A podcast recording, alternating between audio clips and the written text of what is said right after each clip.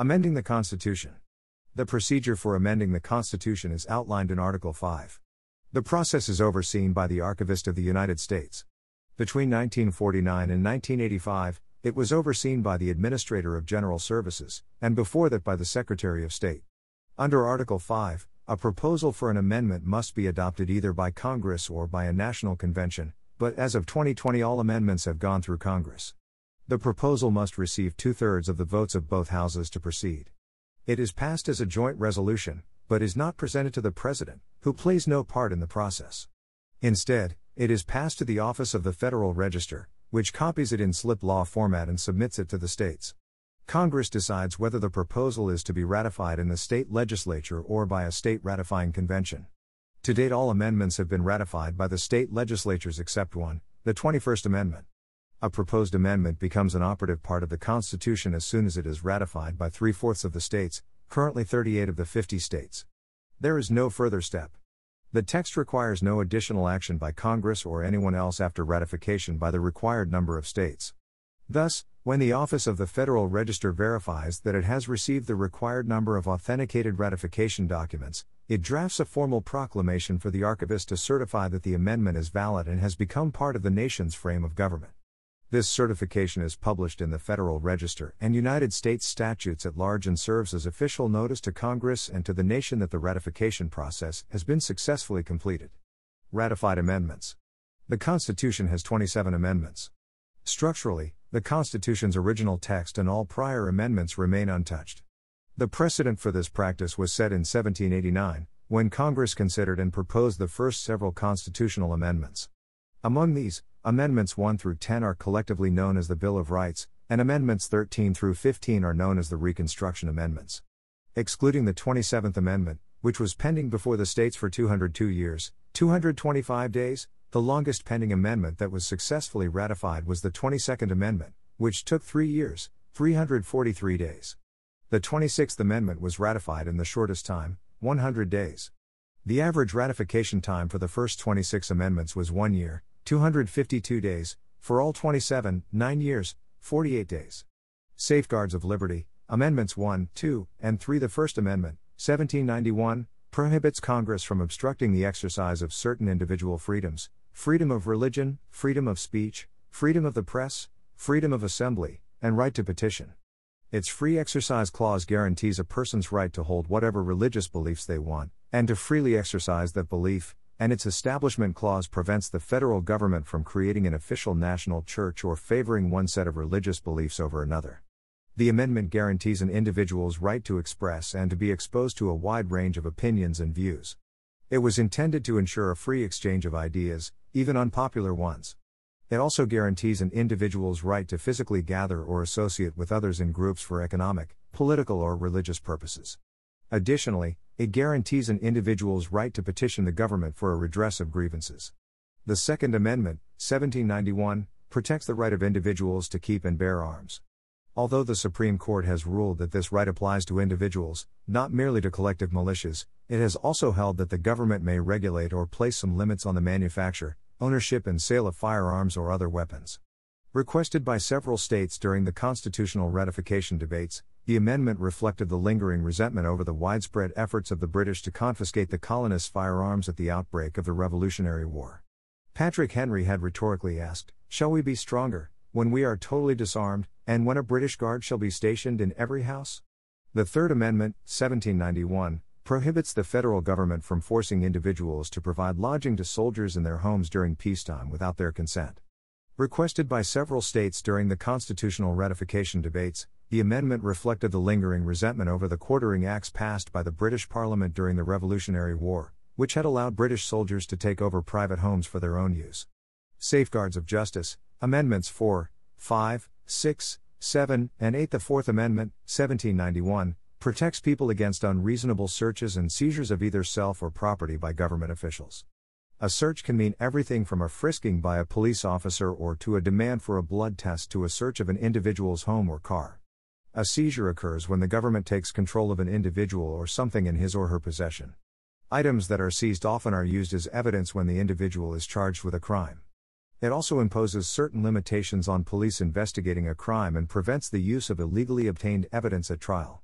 The Fifth Amendment, 1791, establishes the requirement that a trial for a major crime may commence only after an indictment has been handed down by a grand jury, protects individuals from double jeopardy, being tried and put in danger of being punished more than once for the same criminal act, prohibits punishment without due process of law, thus protecting individuals from being imprisoned without fair procedures, and provides that an accused person may not be compelled to reveal to the police, prosecutor, judge, or jury any information that might incriminate or be used against him or her in a court of law.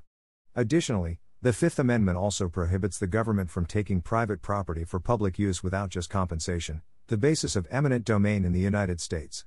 The Sixth Amendment, 1791, provides several protections and rights to an individual accused of a crime. The accused has the right to a fair and speedy trial by a local and impartial jury. Likewise, a person has the right to a public trial. This right protects defendants from secret proceedings that might encourage abuse of the justice system, and serves to keep the public informed.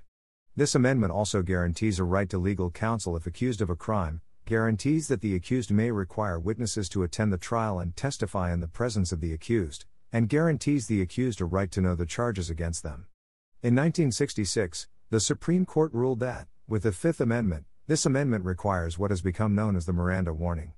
The Seventh Amendment, 1791, extends the right to a jury trial to federal civil cases, and inhibits courts from overturning a jury's findings of fact. Although the Seventh Amendment itself says that it is limited to suits at common law, meaning cases that trigger the right to a jury under English law, the amendment has been found to apply in lawsuits that are similar to the old common law cases. For example, the right to a jury trial applies to cases brought under federal statutes that prohibit race or gender discrimination in housing or employment. Importantly, this amendment guarantees the right to a jury trial only in federal court, not in state court. The Eighth Amendment, 1791, protects people from having bail or fine set at an amount so high that it would be impossible for all but the richest defendants to pay. It also protects people from being subjected to cruel and unusual punishment. Although this phrase originally was intended to outlaw certain gruesome methods of punishment, it has been broadened over the years to protect against punishments that are grossly disproportionate to or too harsh for the particular crime. This provision has also been used to challenge prison conditions such as extremely unsanitary cells, overcrowding, insufficient medical care, and deliberate failure by officials to protect inmates from one another.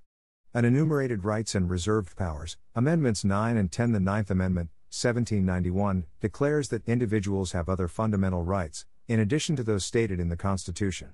During the constitutional ratification debates, Anti Federalists argued that a Bill of Rights should be added. The Federalists opposed it on grounds that a list would necessarily be incomplete but would be taken as explicit and exhaustive, thus enlarging the power of the federal government by implication. The Anti Federalists persisted, and several state ratification conventions refused to ratify the Constitution without a more specific list of protections, so the first Congress added what became the Ninth Amendment as a compromise. Because the rights protected by the Ninth Amendment are not specified, they are referred to as enumerated. The Supreme Court has found that unenumerated rights includes such important rights as the right to travel, the right to vote, the right to privacy, and the right to make important decisions about one's health care or body. The Tenth Amendment, 1791, was included in the Bill of Rights to further define the balance of power between the federal government and the states. The amendment states that the federal government has only those powers specifically granted by the Constitution. These powers include the power to declare war, to collect taxes, to regulate interstate business activities, and others that are listed in the Articles or in subsequent constitutional amendments. Any power not listed is, says the Tenth Amendment, left to the states or the people. While there is no specific list of what these reserved powers may be, the Supreme Court has ruled that laws affecting family relations, commerce within a state's own borders, and local law enforcement activities are among those specifically reserved to the states or the people. Governmental authority, Amendments 11, 16, 18, and 21. The 11th Amendment, 1795, specifically prohibits federal courts from hearing cases in which a state is sued by an individual from another state or another country, thus extending to the state's sovereign immunity protection from certain types of legal liability. Article 3, Section 2, Clause 1 has been affected by this amendment, which also overturned the Supreme Court's decision in Chisholm v. Georgia, 1793. The 16th Amendment, 1913, removed existing constitutional constraints that limited the power of Congress to lay and collect taxes on income. Specifically, the apportionment constraints delineated in Article 1, Section 9, Clause 4 have been removed by this amendment, which also overturned an 1895 Supreme Court decision, In Pollock v. Farmers Loan and Trust Company, that declared an unapportioned federal income tax on rents, dividends, and interest unconstitutional. This amendment has become the basis for all subsequent federal income tax legislation and has greatly expanded the scope of federal taxing and spending in the years since. The 18th Amendment, 1919, prohibited the making, transporting, and selling of alcoholic beverages nationwide. It also authorized Congress to enact legislation enforcing this prohibition. Adopted at the urging of a national temperance movement, proponents believed that the use of alcohol was reckless and destructive and that prohibition would reduce crime and corruption, solve social problems, decrease the need for welfare in prisons, and improve the health of all Americans. During Prohibition, it is estimated that alcohol consumption and alcohol related deaths declined dramatically. But Prohibition had other, more negative consequences. The amendment drove the lucrative alcohol business underground, giving rise to a large and pervasive black market. In addition, Prohibition encouraged disrespect for the law and strengthened organized crime.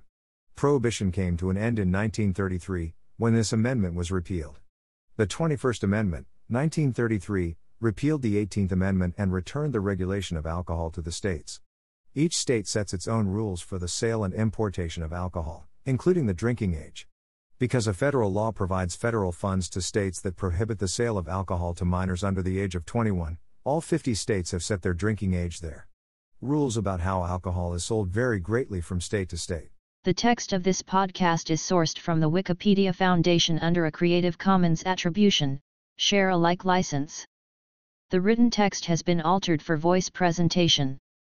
To view the modified and original text versions visit thelegalpages.com. The content of this podcast is presented for informational purposes only, and is not intended to be legal or professional advice. The Wikimedia Foundation is not affiliated with this podcast.